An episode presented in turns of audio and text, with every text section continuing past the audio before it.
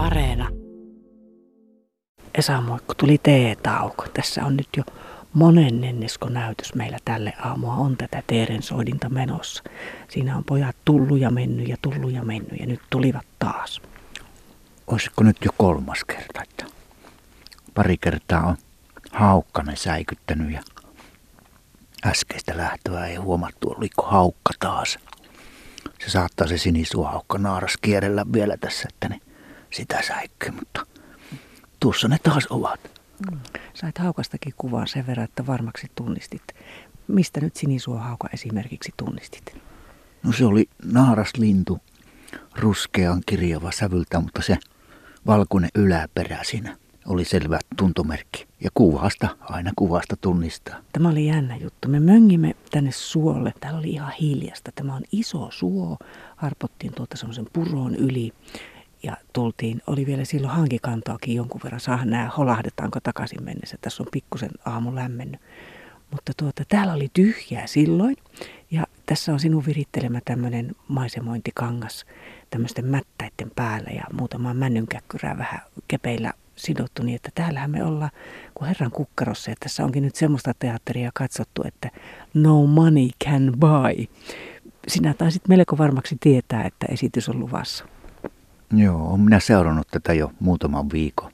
Lähes kelillä kuin kelillä ja aina teeret on tulleet tähän. Tämä on heidän tämä soidin paikka pysyvä niin. Mukava katella tässä lintuja ja tässä on näitä vanhoja kukkoja ja nyt on niin lähellä jo, jo tuota lisääntymishetki linnuilla, että se niin kuin vieti ohjaa. Mm. Jännä juttu, kun he tuli tähän, niin hetken aikaa tässä tepaasteli ja vähän kerrassa sieltä porukka lisääntyi ja lisääntyi. Mitäs, minä en ihan laskenut, että paljonko tässä nyt enimmillään oli. Reknasitko siihen?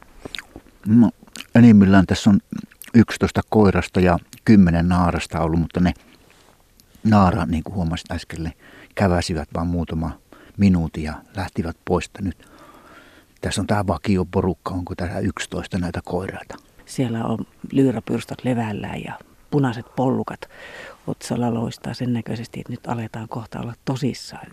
Siellä pikkusen on otaleltukin, mutta ei semmoista kovin kiihkeä sykkivää menoa vielä. No ei ole, se huippu on tulossa kumminkin varmaan tuossa viikon parin sisällä, että naaratkin vähän aikaa vaan viivähtää tässä soitimella. Mutta paikat ja tontit on valittu ja niitä puolustetaan kiivaasti tietysti.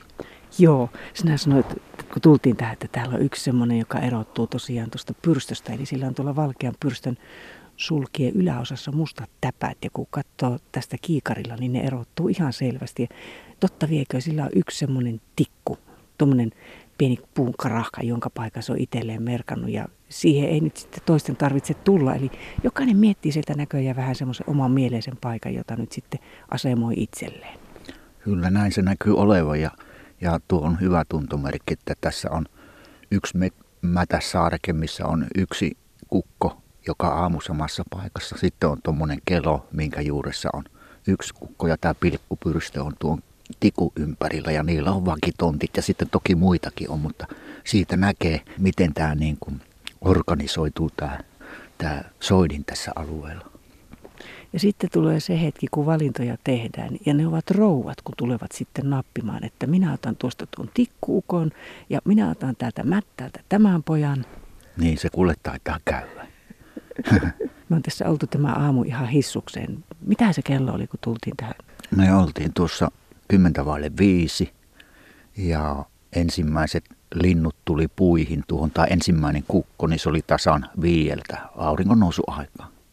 Hmm, sitten oltiin kiltisti ihan hiljaa, on vaan suputeltu. Kyllä ne erottaa, sillä joku on koko ajan tarkkana ja niin kuin tuosta haukasta se lenti tuolla kaukana, niin pää nousi pystyyn ja sitten yksi, kaksi kaikki vaan lähti lentoon. Olivat poissa muutaman minuutin ja tulivat takaisin. Sillä tavalla tämä parviäly toimii täällä. Tämmöisiä paikkoja ei voi tilata. Ei voi myöskään pistää rastia kalenteriin, että no niin, perjantai-aamuna kello viisi, tulkaapa teidät paikalle, minä olen silloin siellä. Miten sinä tällaisia löydät? No se vaatii paljon karttatutkimusta ensin ja sitten jo perinnetietoa ja autolla ajamista ja jalkatyötä ja aikaisia herätyksiä. Sitten seurata, pitää tiet, sitten sitä löydettyä kohetta seurata, että miten se toimii ja, ja, ja käykö siellä niin kuin säännöllisesti. Ja tämä nyt on osoittautunut, että tämä on pysyvä soidi ollut täällä jo vuosikausia, mutta nyt tämä tuli niin kuin mulle varsinaisesti tietoon hyvin lohdullisen näköistä. Kanalintukannoista on puhuttu tässä viimeisen 10-15 vuoden matkalla. Kannat on välillä vajonnut tosi alas niin, että metsästysseurat paikallisesti ovat ihan vapaaehtoisesti sitten rajanneet jo sitä metsästystäkin. Minkälainen näppituntuma sulla on Lieksa osalta tällä hetkellä, 2020 kevät? No nyt näyttäisi tämän talven perusteella on muutama ison talviparven nähnyt, että näyttäisi ihan hyvältä ja niin kuin tässäkin soitimella – oli yhtenä aamuna koko tämä lintukanta tässä koolla, että niitä laskin 120, mutta saattoi olla vähän enemmänkin. Eli, eli nyt, nyt näyttää tällä hetkellä ihan mukavalta, että kanta olisi niin pikkusen kohentunut siitä parin kolmen vuoden notkahduksesta. Sinä tunnet myös metsiä. Olet rajanmies leipätyöltäsi silloin, kun olit työelämässä vielä. Ja olet nähnyt varmaan tämän lieksalaisen maiseman aika lailla muuttuvan myöskin esimerkiksi liitooravan kautta tai teerien kautta. Minkälaisia semmoisia tilanteita on ollut, että sielu ottaa osumaa luonnon puolesta? Ottaisin esimerkiksi tämän rajuun metsätalouden ja metsän käsittelyn nykyaikana, että mennään talous ja raha ja työllisyysmantraa hokien joka nurkassa – hakataan sellaisia alueita, missä on hyviä luontoarvoja linnuille ja eläimille, kuten vanhoja pökkelöpuita, pökkelöhaapoja, jossa on linnunkoloja. Ja vaikka on metsät sertifioitu lähes nykyään kaikilla metsäomistajilla sen markkina-arvon lisäämiseksi, puun markkina-arvon lisäämiseksi. Eli ekologisuudella mainostetaan tuotteita ja silti kaadetaan tämmöiset pökkelöhaavat ja, ja arvokkaat luontotyypit tuhotaan, niin se, se minua niin kuin ottaa luonnolle, että se on vaan niin kuin mainoskikka tämä sertifiointi. Nykyaikana kyllä pystytään teknologialla ja koulutuksella ja asennekasvatuksella ihmiset säilyttämään hyvät luontoarvoa omavat kohteet, kuten just kolopuut, vanhat pökkelöt. Ja jopa voitaisiin tehdä niitä pökkelöitä kolomalla puita kuivamaan, että niille tikoille, linnuille, liitooraville ja eläimille löytyisi suojapaikkoja ja ruokapaikkoja, koska pitkällä juoksulla ne ei turhaan ne eläimet ole sillä maastossa. Ne on sitä varten, että ne palvelee sitä metsää myös toiseen suuntaan, eli ne syö niitä tuholaisia, toukkia ja hyönteisiä. Eli tämä pitäisi aina muistaa, että kaikilla on merkityksensä. Sinä teet vähän tämmöistä tavallaan niin kuin luontokasvatustyötä ja asiakastyötä. Sinä tulet tänne immeisten kanssa istumaan. Minkälaisia hetkiä ne on? Mitä sinä näet, että ihmiset saavat tai näkevät tai osaavatko he täällä olla? Kyllä ne on pääsääntöisesti ihmiset, jotka seuraa näitä luonnontapahtumia niin haltioissaan ja, ja tosi kiinnostuneita ja, ja kunnioittavat sitä oloa siellä.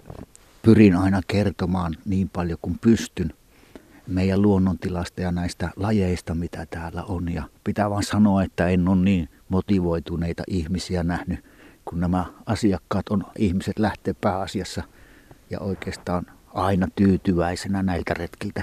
Miltä sinusta tuntuu tuoda ulkomaan eläviä suomalaiseen luontoon?